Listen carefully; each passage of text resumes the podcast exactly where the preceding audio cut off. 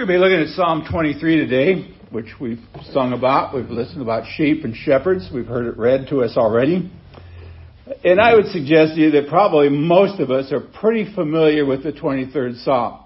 If you've been a Christian at all for any length of time in your life, Psalm 23, you could probably recite it from memory today. However, since the Psalm is so familiar, and, and I'm going to suggest to you that there are some scriptures that are so familiar to us that we're sometimes in danger of missing the real depth of that scripture.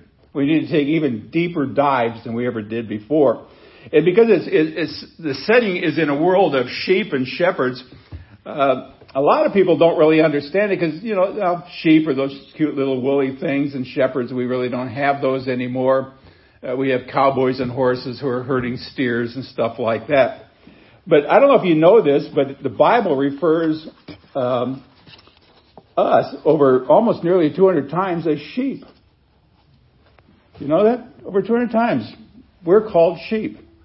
Now, in this psalm we're going to look at today, there are just two main characters, and that's the shepherd and the sheep.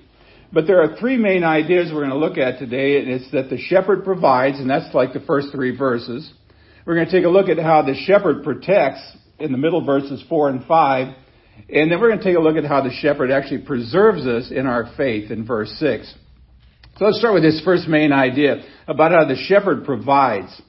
See, God provides for us personally because of who He is. Now, if you think back to the first two words of the Psalm, what does it say? The Lord. Now, I don't know if you notice this, if you've got Bibles, Lord is all caps again, L-O-R-D, which is that, that great word of Yahweh. The I am who I am. That's what He said to Moses in Exodus chapter 3. And see, ordinary Israelites never would even say that word out loud. In fact, the only time that word Yahweh uh, was ever even said out loud, it was done once a year on the Day of Atonement, and it was only pronounced by the high priest who stood in the most holy place of all places within the tabernacle of the temple. But I hope you understand what David is saying because you can say it too, and that's that he says the great I am, this Yahweh, is who? He is my, my shepherd. Now this is very similar, if you remember back when we covered Psalm 8 a couple of weeks back, we did that, O Lord, our Lord, how majestic is your name. And because the Lord, this Yahweh, God, is my shepherd, he provides, and he provides how? Now how does he take care of us? We're a bunch of dumb sheep sitting here today. How does God actually take care of us? Well, let me give you about four ways. First of all, it's just He gives us a certain amount of contentment. Uh, the last part of verse 1 says, Since He is my shepherd, and I'm a sheep, I'm not going to lack anything that is necessary and good for me. That's what I shall not want. I don't have any wants. Now, I still remember when I was a teacher in Decatur, Illinois. I had a seventh grade homeroom and I was teaching religion in the morning, and part of a religion class back at the Lutheran School Association of Decatur was memory. Anybody go to school where you had to memorize Bible? Nancy did. Nancy and the other ones went to school where we were taught this. Okay, to memorize scripture. And so I, I assigned Psalm 23 as memory work. Memorize Psalm 28, 23. Uh, when I asked the next day who wanted to recite it, there were a bunch of hands that shot up right away, and I called on one young man, and uh, he, uh, he got up and he said, the Lord is my shepherd. I got all I want. Now everybody kind of laughed. I laughed too, but you know, uh, he had the words kind of mixed up here, but I think he understood this message perfectly. If the Lord's my shepherd, I got all I want. So if Jesus is your shepherd, everything else is secondary. Now we could say it this way, if the Lord is my shepherd, then I shall not want. And if I am in want, then I'm not allowing the Lord to be my shepherd. So just the simplicity of verse 1, just let that sink in.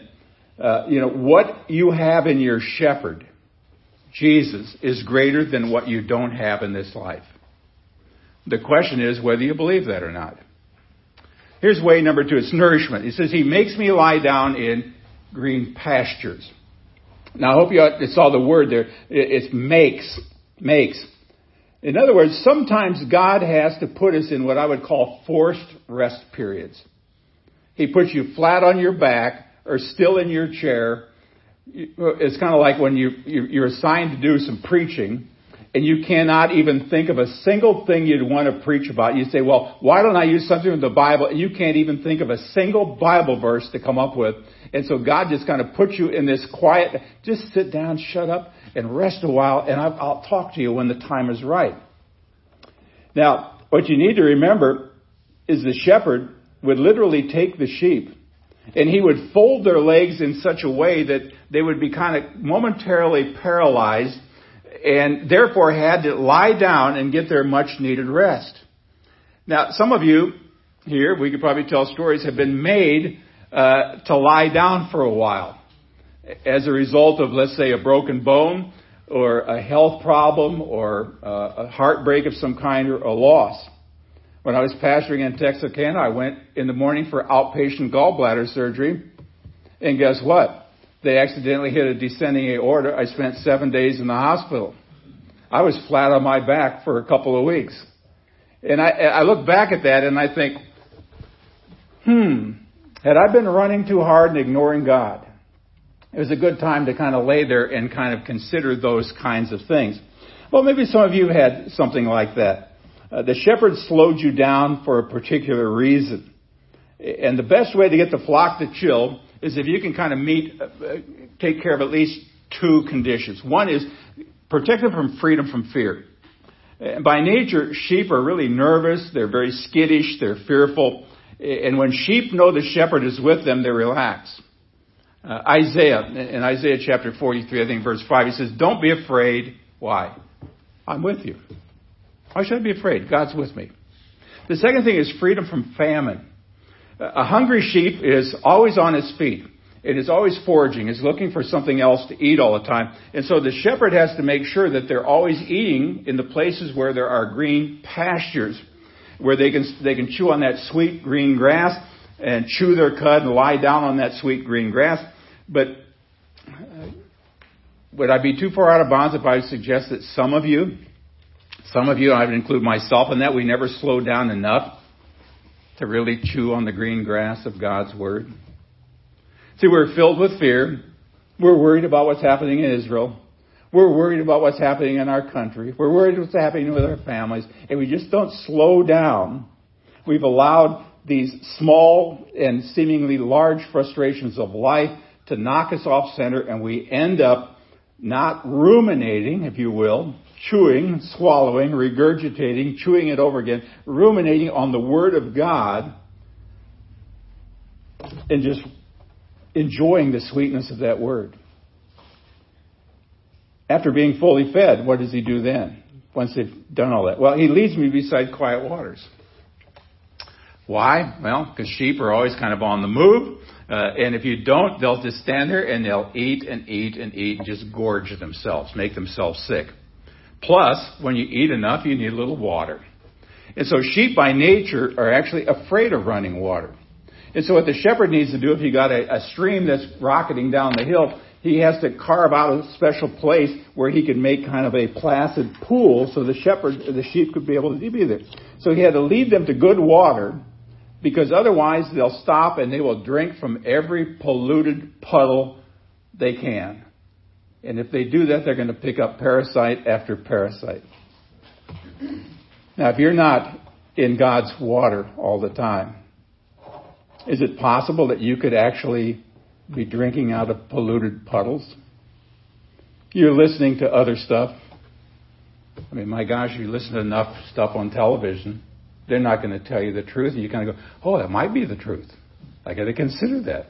You're drinking from a polluted puddle. See, God has provided so much. Mine comes in the form of 66 books, by the way.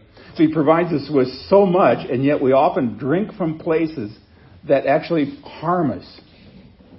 Now, there's another thing. It takes restoration. Verse 3 Sheep are careless.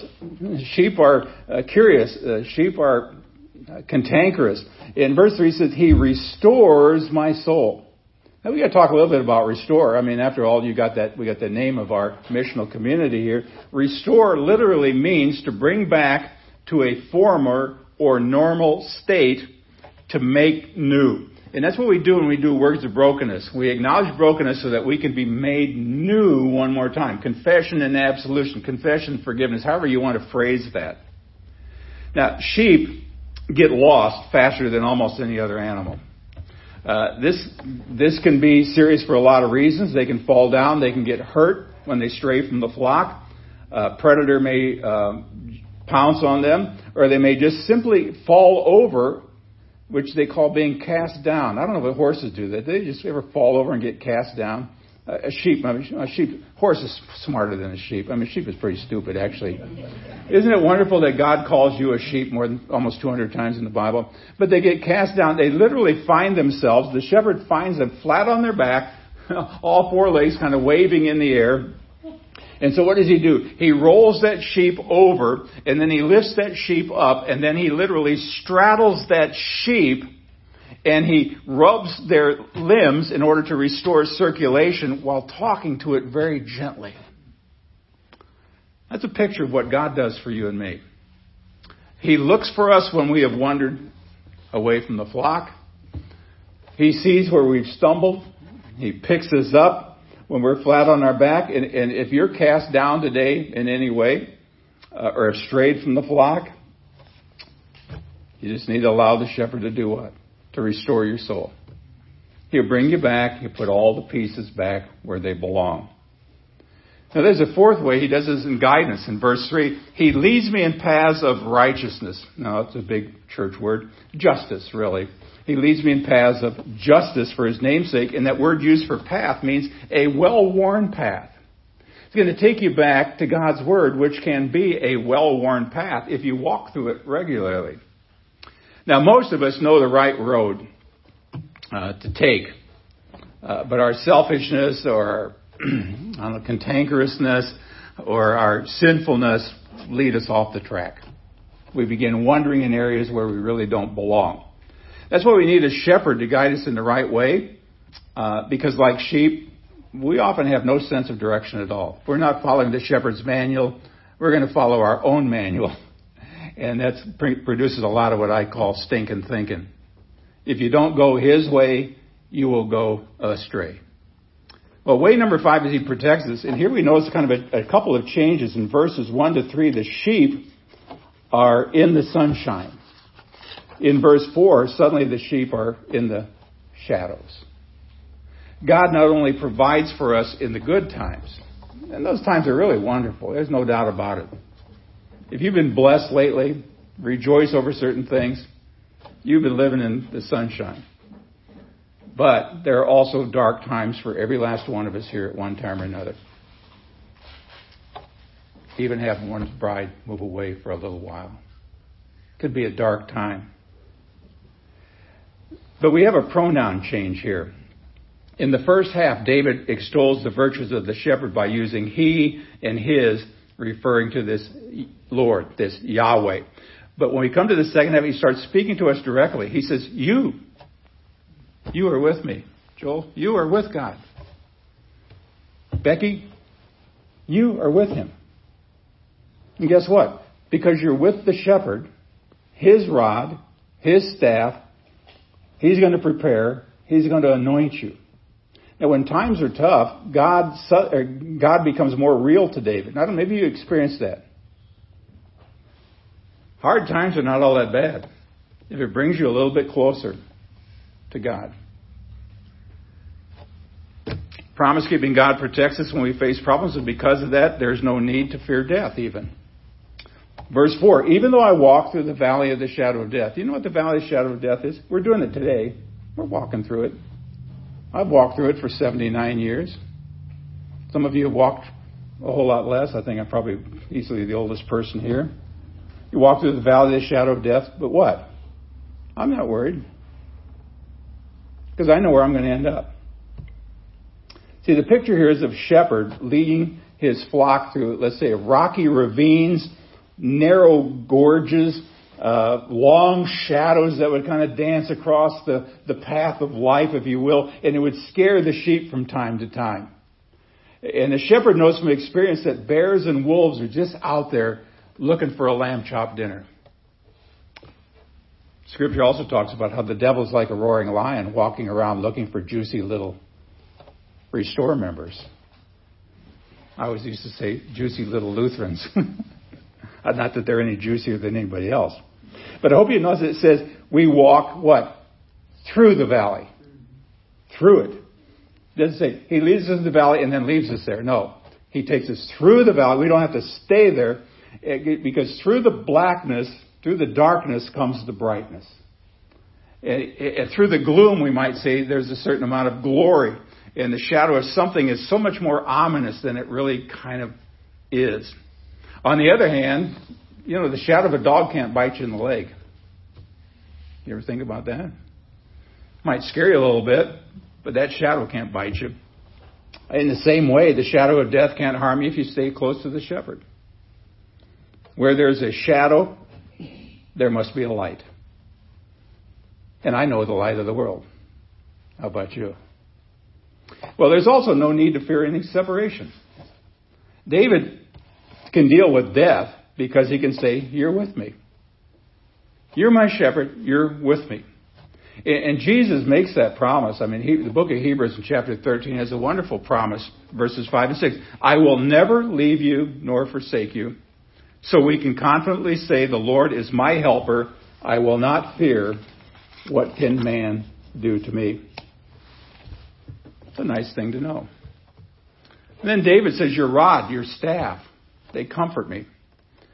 Now, the rod was really kind of a small club, had kind of a knob on the end, and he would use that to whack a wolf in the head or a bear or whatever.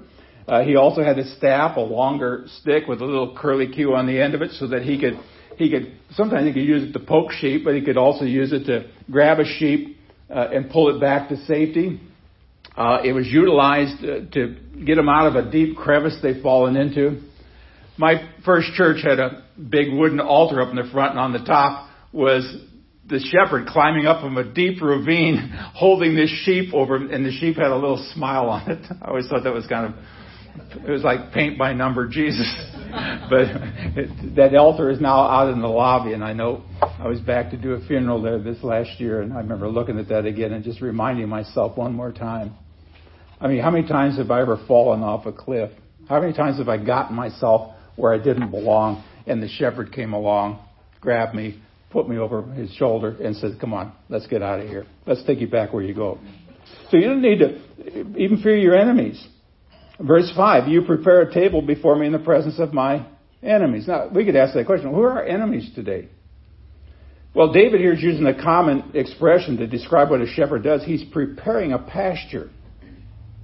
I think anybody has animals probably has to prepare the pasture to some degree. And the best place for sheep to graze is on flat land. And before letting the lambs do what they do, romp around, the shepherd would inspect that and look for poisonous plants, make sure there were no snakes, no other predators or stuff like that around. Now, the sheep can also eat when there are enemies around, if the shepherd is doing his job. See, enemy can mean to tie up. And there are people who kind of want to tie us up, get us in bondage. It also means to be distressed. What causes distress for you? Uh, it, they can oppress you. They can, they can cramp you. Got all that stuff around us. But there's no need to fear all of those problems. Uh, the middle section verse 5, it, it just says, You anoint my head with oil. I mean, in the midst of all this, he's anointing us. Now, in ancient Israel, they did this for three different reasons. I think a couple of these at least will apply. One of them is to repel insects. I mean, he rubbed that olive oil on, it just kept the bugs away. The second one was to, pr- to protect them or prevent conflict. And the way this worked was uh, when the male sheep would ran, run to each other and butt their heads, uh, trying to win the affection of uh, a female sheep, the shepherd would rub olive oil on their head so they would just only hit glancing blows as they went by. And of course, the other use for olive oil was to heal the wounds.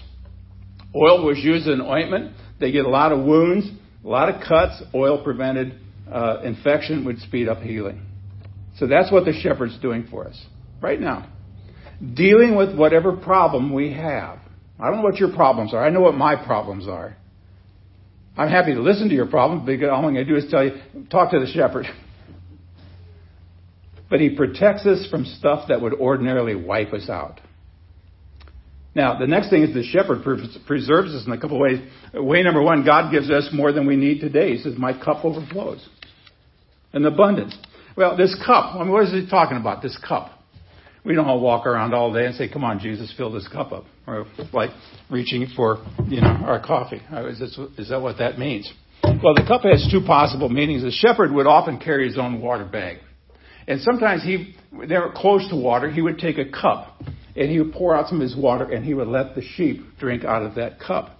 He'd be generous because they, he knew that they needed to have something for the journey. And when I, when I first discovered that, I thought to myself, boy, that sounds a lot like communion. Sounds a lot like communion. See, it also means sometimes a dinner host uh, in, in Jesus' day, they would serve drinks with cups filled to the brim. And then I got to think, wow, that kind of reminds me of the wedding at Cana.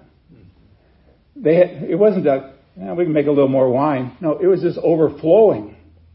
Uh, Ephesians, Paul writes to the, the Christians there, and he says, "Now to him who is able to do what far more abundantly than we can ask or even think about." And at the end of verse six, he says, "Surely goodness and mercy will follow me all the days of my life." Surely. That's an emphatic Hebrew word here. And the word follow, it literally means he's going to pursue us. He's going to chase after us. This is where I want you to take a look at something. This is uh, Chad Bird is a guy who does a lot of work in the Hebrew, but I, I thought this is really interesting. This is how he does this. You see the Hebrew character at the top. In the Hebrew of Psalm 23, goodness and mercy do not follow us all the days of our lives. The translation is far too bloodless for the verb radaf. It means chase after or pursue. The goodness and the mercy of God don't follow us like a good little puppy dog. They gallop after us like a celestial stallion. Stallion. They chase us down labyrinth paths like the hound of heaven. They stay hot on our heels. The goodness and mercy of our shepherd rod us all the way to heaven's gate and into the arms of our Father. Aren't you God glad that God chases after you with his goodness? See, we're also recipients of mercy. We're not receiving what we actually do deserve. Uh, God's goodness and mercy led Jesus all the way to the cross, uh, where the shepherd died for every last one of us, all of his sheep. He's pursuing you right now uh, to give you more than you need and certainly more than you or I deserve. Now there's way number two. He prepares for us everything we're going to need forever. And I will dwell in the house of the Lord forever. Now, what does dwell mean? It means to settle down or to be at home with. And that's where we're going to be. Someday, that's what we got to look forward to. Now, in closing, I just had three little lamb lessons, I think, from this shepherd's psalm. Here, here's lamb lesson number one. Join the shepherd's flock. I think it'd be a good thing for us to do. Join the shepherd's flock. Be a part of his flock. See, the Lord is always looking for lost sheep. Now, I'm looking at a bunch of lost sheep today. Somehow you wandered into the shepherd's pen today. It's good to be with the other sheep. See, when we stay close to the shepherd, when we stay close to where the word is, he makes sure that all of our needs are met. I don't know what frustrations you came in with this morning. I don't know what problems are plaguing you. I mean, it could be everything from just, you know, missing your wife. Maybe some of you haven't been feeling good lately. Maybe you're a little frustrated with the job or, you know, somebody knows I had computer problems the last couple of weeks. I couldn't edit anything. I couldn't write. I, whatever frustration's been there. Yeah, I, I was almost ready to commit my laptop to the Lord uh, by sacrificing it on a burnt off altar. but then, you know, it, when I got to the final point, I said, God, I have no idea. I hounded Jimmy off and on to try to get help.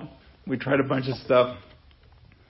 And I finally, for some reason, unplugged my wireless keyboard and my computer went back to normal. And I said, oh man. I was momentarily angry. And then all of a sudden, it was like, Barry, you've wasted a lot of time this week, haven't you? when all you had to do was unplug for a while. Wow. Do you need to do that? To unplug for a while, to recalibrate, to get back on track. And part of that is just being here. I mean, you all got stuff you could be doing this morning. I could have been home watching the Chiefs play on television. We all got stuff we can do. But yeah, the Lord's looking for lost sheep. And that's why we're working with Cam. That's why we had the trunk or treat here.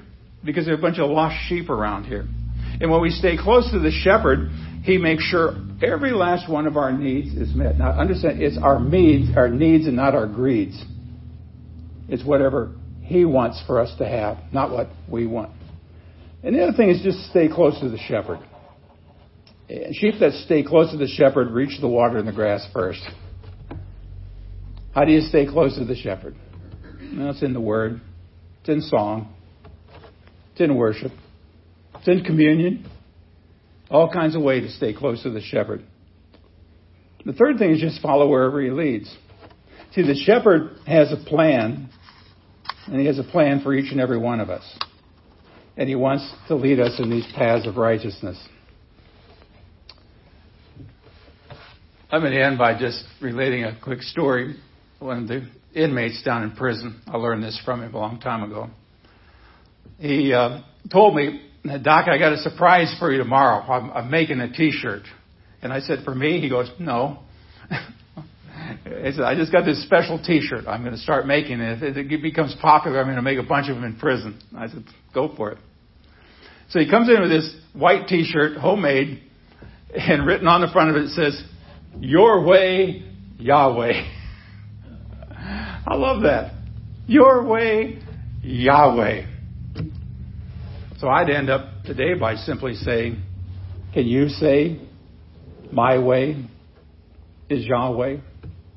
I hope so.